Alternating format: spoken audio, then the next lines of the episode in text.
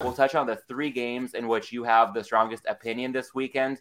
And that starts with the first game in the Saturday doubleheader, the Raiders at the Bengals. Sounds like you consider the Raiders good down to plus four and a half. So even though the line has crashed down, still a little bit of wiggle room there if people haven't bet the Raiders yet. Yeah, and I got it at six. Um, and to me, I, I think that the line is a little bit inflated, or at least it opened up inflated because of the perception of um, the fact that the Raiders uh, had to go to overtime in a tough game on a Sunday night and now have to play a short week.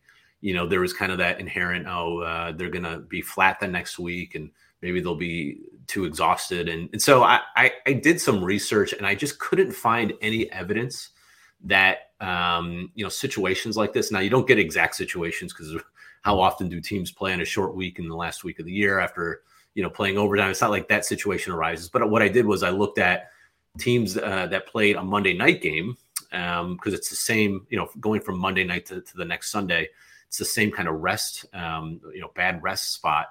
You know, how many of those teams you know struggle the next week, and it just doesn't, it just doesn't play out. Uh, I actually, in fact, the Raiders were in the same exact spot after Week One. They they played that Monday night game at home against the Ravens, took them to overtime, won that game, and then the next week on a Sunday flew cross country to play a one o'clock game uh, in Pittsburgh and blew out the Steelers. And you know, and uh, I think the Ravens did it as well. They they came home and they they beat the, the Chiefs the next week. So you know they're and I've looked like I said I look back and it's just been a mixed bag. Some covered, some didn't. So I, I don't know if that's as much of an issue uh, this week as maybe some are projecting. So I think that's why the line was initially inflated a little bit, and I think some of the sharps have really bet this thing down. But on the field, um, you know, I think that the Raiders match up well uh, offensively you know, obviously they've got Darren Waller, um, who just came back last week. He's going to have a, a really nice matchup against you know some bad linebackers for the Bengals. Um, Cincinnati really struggles covering tight ends, uh, and they cover the middle of the, and they they do a poor job of covering the middle of the field. Um, so they're 24th in success rate allowed to tight ends down the middle of the field.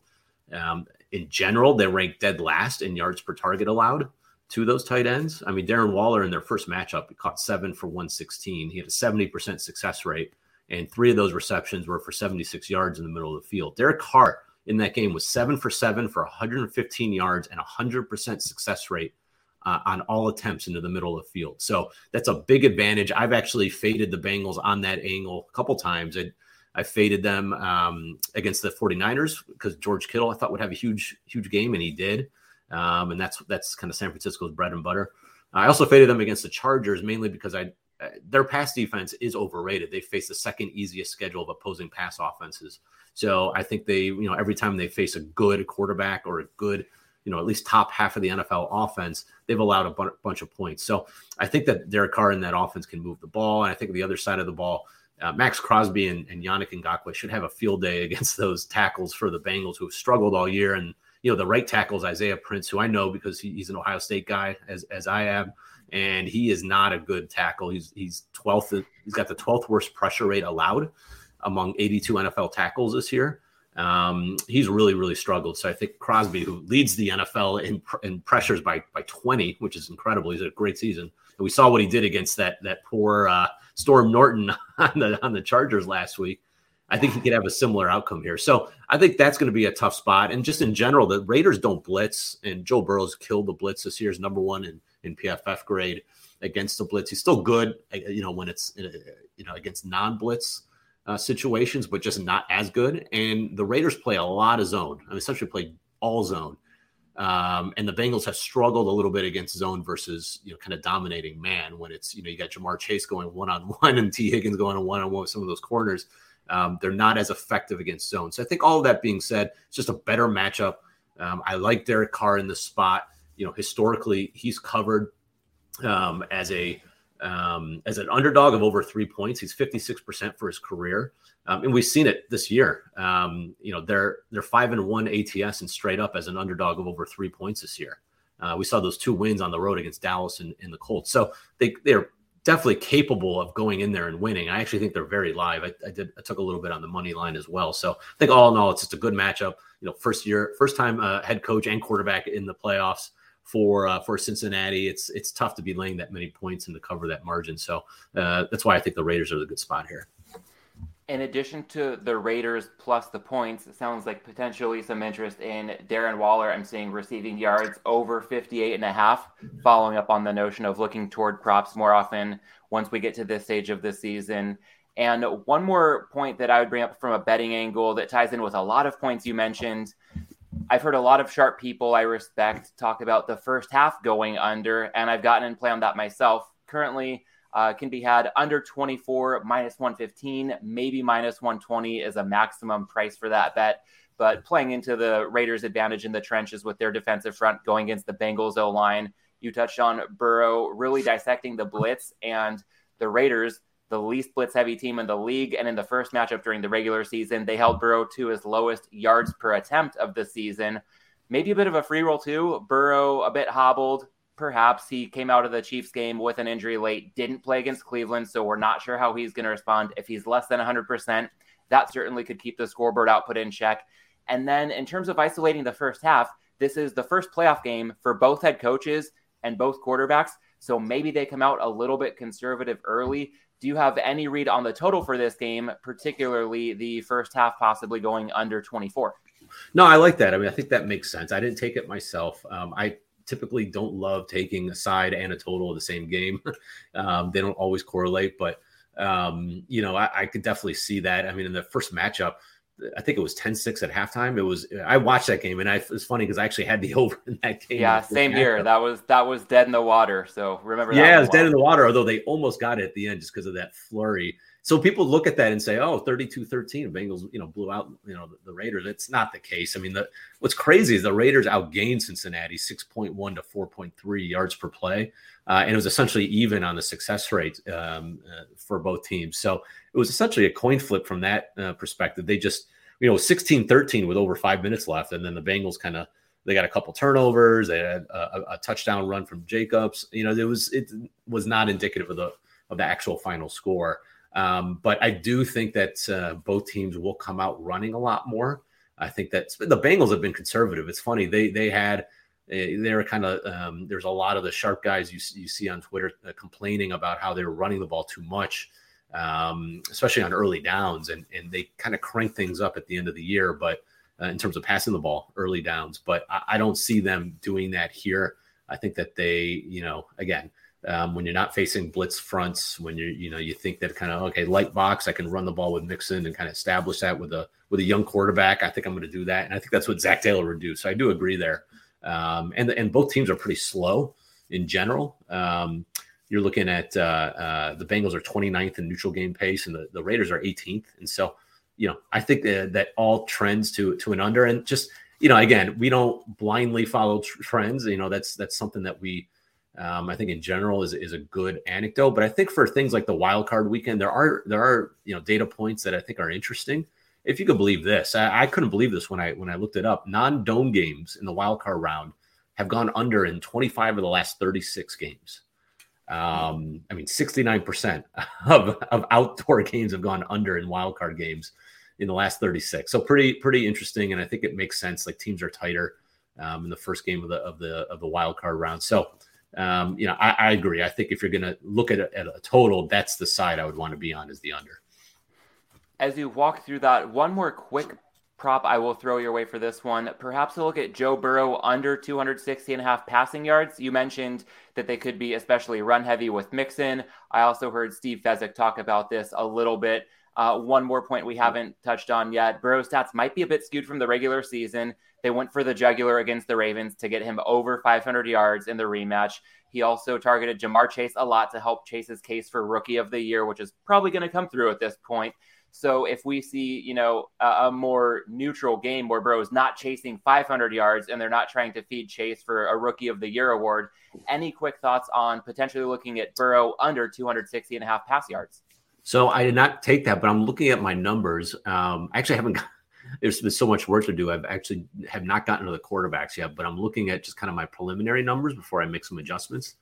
And just pure modeling, um, I have them, I have them at 255 yards for what it's worth, um, and that doesn't take into account the weather and some some other things. But just using kind of my general model without any other tweaks, that the you know that number looks to be a, a, sli- a slight, um, slightly higher than than what it should be, but not by a lot. Uh, but again, that doesn't, um, you know, consider that there's a new right tackle there, and um, the weather is is a little bit, you know, going to be a little bit of a factor, and the fact that, like you said, that the kind of play calling might lend itself to a little bit more running. So, um, so yeah, I mean, I think it's definitely worth a look um, for sure. The only problem is if the Raiders get out ahead, then it's that the uh, that prop is probably dead in the water because the Bengals will just be throwing left and right. but but yeah, I think in general that's uh, it's a it's a decent under there. Got it. Okay, we can maybe just chalk that up as a lean for now and turn the page to the next game with uh, maybe more than a lean in play, and that would be the nightcap on Saturday. New England at Buffalo. The Bills currently laying for pretty much left to right on the screen, total of 44. What do you make of this one? Round three between the Patriots and the Bills. Yeah, so I'm I don't know if I'm regretting this one or not, but I do have an under ticket, and I know there's some sharps who are on the over, including Adam, which you know does does bother me a little bit. I just you know here, here's my case here. Um, we we've been looking at the the weather report, and normally I think some of that stuff is is overrated, but I th- actually think it's underrated. You know, lately we even saw in the first matchup, we heard all about this crazy wind and cold temperatures, and that total slowly went down, and then finally I think it closed at what 40, and it just it didn't even come close. And it's like sometimes we we we kind of fool ourselves into thinking that weather doesn't matter. I mean, I'm looking at the at um, I use a uh, a weather app that I pay for so it's a little bit more accurate than I think the general forecasts. And I had seen single digit temperatures at kickoff, I think eight degrees. So I went back and I was just curious, you know, in the history of the NFL, not the history of the NFL, but since 1990, just want to go back to, you know, something that's a little bit more modern. Um, how have games performed from a total perspective when uh, the temperatures are, are in single digits? There's been 20 NFL games since 1990 where they're at kickoff, it's been a single digit temperature. 13 of the 20, so 65% have gone under. Um, nine of the 11 games that had a total of at least 40, and obviously here we're looking at you know 44. Nine of those 11 have gone under as well. Um, there's only been two of 20 games um, in, where it's single digit temperatures where the team scored a combined over 43 points. So that just kind of blew me away. I said, "Whoa, you know, the market is not you know correctly." incorporating um, just how impactful freezing weather like this can be. And so, you know, and then I looked, I said, well, maybe I'm missing something. Maybe, you know, the wind was really heavy in those games too, because it's not supposed to be too windy here. Um, and no, the, the wind was really not a factor in any of those games. So it was purely cold weather. And so I, I texted a buddy of mine who played in the NFL. He actually played in Buffalo, he had a cup of coffee there, but he's been, you know, he was, um, you know, a Midwest guy and he's played on the East Coast his entire career. And I said, hey, you know, what do you think? How impactful are kind of these these abnormally cold temperatures? Not cold, but like abnormally cold. And he said, I played in a couple, and it's you. That's all you're thinking about all game. Your concentration level isn't the same. You can't make any real cuts because the the ground is frozen. So you you know it's a lot harder to to cut if you're an offensive player. Um, and it's just and you get these Josh Allen you know frozen ropes if, if you will uh 20 yard uh, lasers that's going to be really hard to catch it's going to be a it's going to be a rock so I, I, think that just that in general i think is being underplayed i, I don't think that the weather is uh, i think it's being less kind of accounted for here but again maybe maybe i'm the i'm you know looking at this wrong so i think that plus again i just talked about unders in general in this wild card round go gone under 69% of the time in the last 36 games um, you look, this is the third time these teams have played in the last six weeks. So, you know, that familiarity will, will cause, you know, the, I think uh, an under lean. Um, you know, you look since in the playoffs where teams have faced um, a division opponent. So the third time that they faced each other in the playoffs, the under has hit 54% of the time. So everything has leaned that way. I mean, you look at the Bills, four of the last Bills uh, last seven games have gone under the total, and it would have been five if it wasn't for that OT game uh, against Tampa. Um, I just don't, I, you know, both of these teams are top eight in allowing the fewest explosive plays in the NFL. You know, like I said, I don't, I can't imagine Josh Allen's going to be slinging it deep, and these receivers are going to be able to catch those rockets in the in the freezing temperatures like this. And we know that Mac Jones is not going to do that. So I don't know. All in all, to me, this was an underplay. Again, uh, the sharps look to be opposite of me. It, it bounced up to 44 and a half for a little bit, back down to 44 today. So you know, that's my lean. I, I think this is kind of a, you know, 23 17 type of game. I don't have a side on this, I'll be honest, but I think for me, uh, it's the under. Yeah, I like the point. I mean, trying to catch some of those Josh Allen passes might be like trying to catch a brick fired out of a cannon from close range. Yeah, seriously, so that, right? that might be a, a more meaningful factor than some of us would like to think. And a lot of the reasons you touched on your total breakdown did kind of tie in with why I have gotten in play on a side, and I'm on the Patriots plus four. When I look, in addition to some factors you broke down, when I look at the line history in the first two matchups this season, it was an expensive plus three for the Patriots in that week 13 win game at Buffalo. And we can kind of throw that one out because of the unique weather circumstances. But in week 16, the Patriots were favored at home. So to see them catching four now, I'm just not sure how much has changed in a pretty short time period. I'm guessing one thing you could say to push back the other way would be Mac Jones is a rookie quarterback making his first playoff start. Yeah, and I've talked about that. I talked about that uh, a couple times on Twitter, and um, you know, if you look at again another trend, I hate using trends, but just it it really does. I think this stuff matters when you've got when you can tell the story around it. You know, if it makes sense.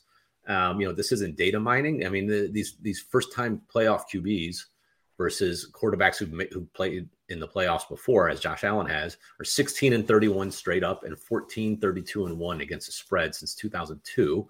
When you look at rookie QBs, um, you know, a little bit better actually, five and six against the spread, but still under 500, four and seven straight up.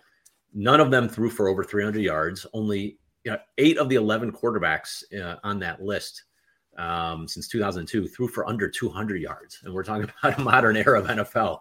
Um, so you know, more t- more interceptions and touchdowns. It's just a lot of things against Mac Jones, and he hasn't been playing well lately.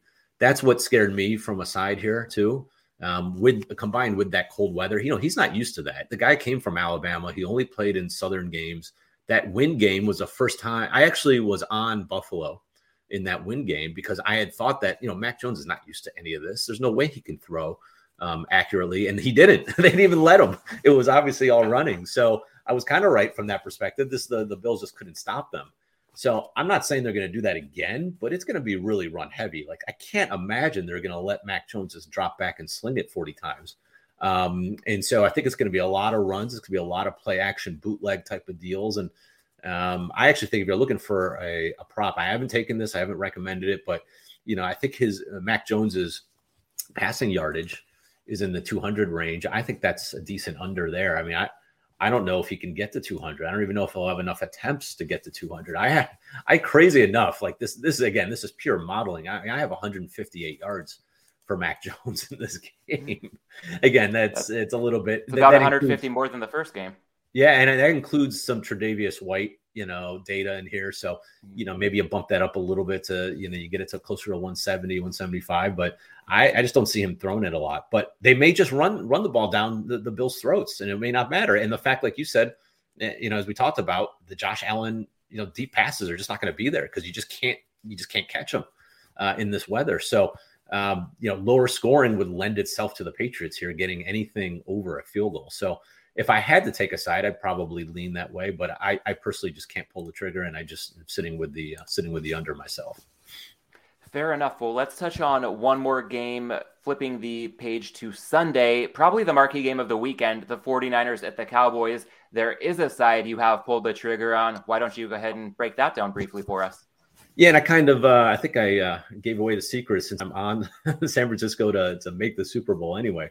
Uh, but I am on the Niners plus three here. I, I, would take the. You could just take the money line and not even worry about the points. But, um, but yeah, I, I, would take the three here. And so, um, and I know this line is only going one way. It was only going down, so I wanted to grab it at three. Uh, I just think the Niners, as they currently are constructed, you know, assuming Trent Williams will play, um, they are to me equally power rated in my eyes as the Cowboys. Maybe you can give the Cowboys a point here uh, uh, above San Francisco, but um, to me, they're essentially the same team. Uh, and so I don't think the home field advantage for Dallas is worth anything, uh, or at least not a lot, not enough to get you to three. So I think the Niners are, are obviously one of the better teams in the NFC. I, I mentioned, you know, earlier that they fit that kind of historical trend of you know a team in the top seven of uh, offensive EPA, uh, making it to the Super Bowl. You know they're they're up there. I think they're fifth uh, on offense. They're number one in the NFL in yards per play uh, since week nine. Um, uh, I'm I was let me look at one more thing here because I did just had a, a different number. Um, yeah, they're number one in the NFL in net yards per play uh, since week nine. They're number one in offense, number four in defense. Um, you know, Dallas is actually 19th in the NFL, and they faced an easy schedule. I didn't include Week 18, by the way. That that Eagles game doesn't count in my eyes.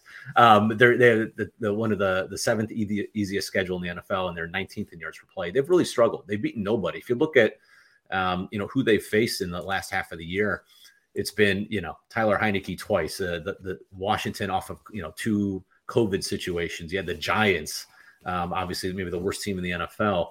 Um, you know, they faced a bunch of, you know, the, the, Philly backups. Like they they have not really played anybody except for the Cardinals, and the Cardinals beat them. And I was on the Cardinals that game. I thought that line was was ridiculous. So uh, I think that uh, you know, even though they're they're a solid team, they're not nearly as good as some of their numbers indicate. Um, and I think from a matchup perspective, you know, the Niners are number two in DVOA run defense. Uh, we know that Dallas loves to establish Zeke Elliott here uh, on the ground. I think I don't think they're going to be able to.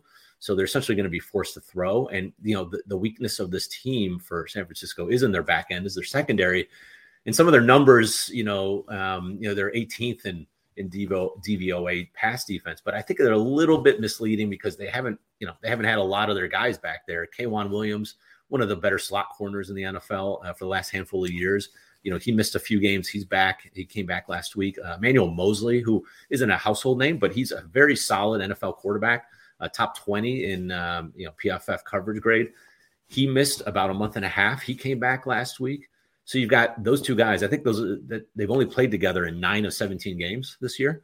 Um, so you had some shuffling, you had some young guys, Ambry Thomas and some others who had to play.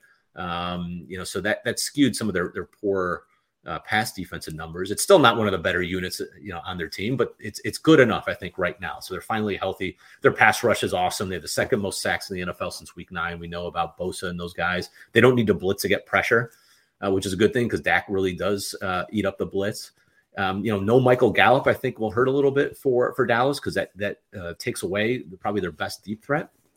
Um, and then on the other side of the ball, I mean, the, the, the offense for for San Francisco, I think when you know they've got all their pieces there. They're they're really really hard to handle. I mean, you've got Elijah Mitchell, who's been an awesome, um, one of the better running backs when you look at success rate in the NFL. You've got George Kittle, obviously great tight end, uh, going up against the Dallas defense, which is 22nd in defending tight ends this year.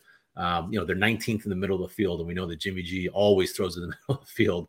Uh, but really, the, uh, the the matchup I love, and I could talk about one prop that I've taken for sure. That's still, I think the number's still good, is Deebo Samuel. So Deebo is just impossible to tackle. Like I, I think anyone who's watched this team play, he is a bull. You cannot get him down, and the numbers back that up. He's number one in the NFL among wide receivers in YAC yardage per reception at 10.2. It's a full 1.6 yards over the number two player, um, and that's just that's just receiving. And he's had he's been number one for a couple years now. This is not a fluke. Um, obviously, he's getting more carries now on the ground, and he is number one in PFF's elusive rating, um, which essentially it's just for running backs, and you know Deebo is considered a running back in this case. Um, but he by far is number one. That's essentially how many tackles have you kind of forced um, the defender to miss, um, breaking tackles. All it's it's a formula that kind of gets you there. So he's just really hard to get down. The secondary for Dallas is 31st in the NFL in yards after the catch allowed. So um, Trevon Diggs takes a lot of chances. He's not a great tackler. He will not be able to get down Deebo Samuel on his own. So I think there's a lot of opportunity there. I think they're going to feed him um, on both sides of the ball. I mean, the running in terms of uh, running the football, Dallas has faced a very weak schedule, 28th in the NFL um, in terms of yards per carry allowed against a 27th ranked schedule. When you look at yards per carry, now on a success and efficiency rate uh, rating perspective, they're not bad. They're 12th but what happens is they give up a ton of, of explosive runs. They're 26 in explosive runs. So, you know, on a play by play basis, they're okay. They may limit you, but they also allow a, a, ton of big chunk plays. And so that lends me to not only the Niners, but also I think Deebo Samuel, you can get over 28 and a half rushing yards. And this number to me kind of floored me because I couldn't believe it when you when you dig in. So the first half of the season, he barely got any carries on the ground. Um, I think he only had six carries in the first, you know, eight games. Um, and then once some of the players for the Niners, Elijah Mitchell, and um, they had some running back issues, he started to get much more involved in the run game. Um, the last eight games, he's essentially been a part time running back. He's carried the ball 53 times, so at least five carries per game in every game, averaging close to seven carries and 43 rushing yards per game. So easily, you know, eclipsing that 28 and a half yards. Now, sometimes when you see that from a prop perspective, you know, there might be some outlier games that really push that average up, and that that's not a good way to look at things. You should look at the median games. Um, and so even if you do that, it's his median rushing game is 36 and a half in the last nine weeks. So he really uh, has cleared this mark easily um, in all but one game. And that one game was Houston, where Jimmy G did not start. It was Trey Lance. And so they clearly stuck more players in the box. It was, you know, a lot less room to run for Deebo. So, you know, that and, and on top of all the the rush defensive metrics I, I, talked about with Dallas and the fact that they allow a lot of explosive runs, which again uh, lends its hand to to Deebo here. Um, when you dig a little bit deeper, um, the 49ers, or sorry, the, the Cowboys do a pretty good job of stopping the run inside the tackles where they really struggles on the edges. Um, they are 27th and 16th in, a, in PFF's, or sorry, in uh, Football Outsiders adjusted line yards metric. Um, so essentially, how many yards are you allowing kind of separate from the running back? Kind of, uh, you know, how how often are you kind of getting gashed uh, on the edges? And they're you know one of the worst in the NFL on on uh, the right side of the edge. 16th in the NFL on the left side. And Deebo Samuel runs 58% of his carries so far this season on the edges, averaging over seven yards per carry, and 26% of those runs have gained at least 10 yards. So you're getting big explosive plays around the edge. So I think all of that, it's a lot of information I know, but all of that lends me to this over. I think it really should be in the low 30s. I'm kind of stunned that it's sitting at 28 and a half. Um, and again, that might just be a case of if you if you look at his season long numbers, I think it's more like 23 yards per game. But if you just say, well, the first half of the year, he wasn't being used the same as he is now. If you just isolate the second half of the season, which I did, it's well above that. It's closer to 43 yards. So, all that being said, that's a prop that uh, I think has got a lot of value. And I think he's just going to have a huge game in general. I love that breakdown, and I'm curious to know if you have a price ceiling for the prop, understanding that there is some availability right now at 28 and a half. But after people hear this, and I know that uh, you have a pretty big influence in this market, um, once props become more widely available and more of the audience has access to get down at this, what is the price ceiling for Deebo Samuel rush yards over? Yeah, I, so I because you do have to take into account. I will say one thing with these props, you know, the overs always look good, right? Because you always assume perfect, you know, you're going to play every game and everything's going to go the way you you think it will. So you can't assume that. You have to discount it a little bit because of potential injuries, right? Um, potential blowouts, those sorts of things. So um, even if it's discounted, I would probably take it up to 32, uh, even 32 and a half. Uh, I'm okay with. You know, once you start getting in the mid 30s, then it gets a little dicey because then you kind of, you know, um, all of the the risk is kind of then taken into um, you know is is part of this deal. So um, I, I think kind of low 30s, anything in the kind of 32 and a half or below, I think is good. Love it. Well, I will do a quick recap of the TA stamp of approval wildcard weekend portfolio. Based on this conversation, we've got Raiders plus five, Patriots Bills under 44, Niners plus three, and Deebo Samuel over 28 and a half rush yards, good up to 32 and a half.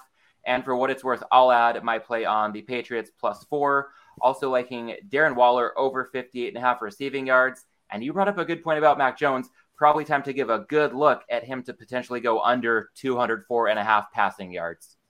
Sounds good to me. I like that portfolio.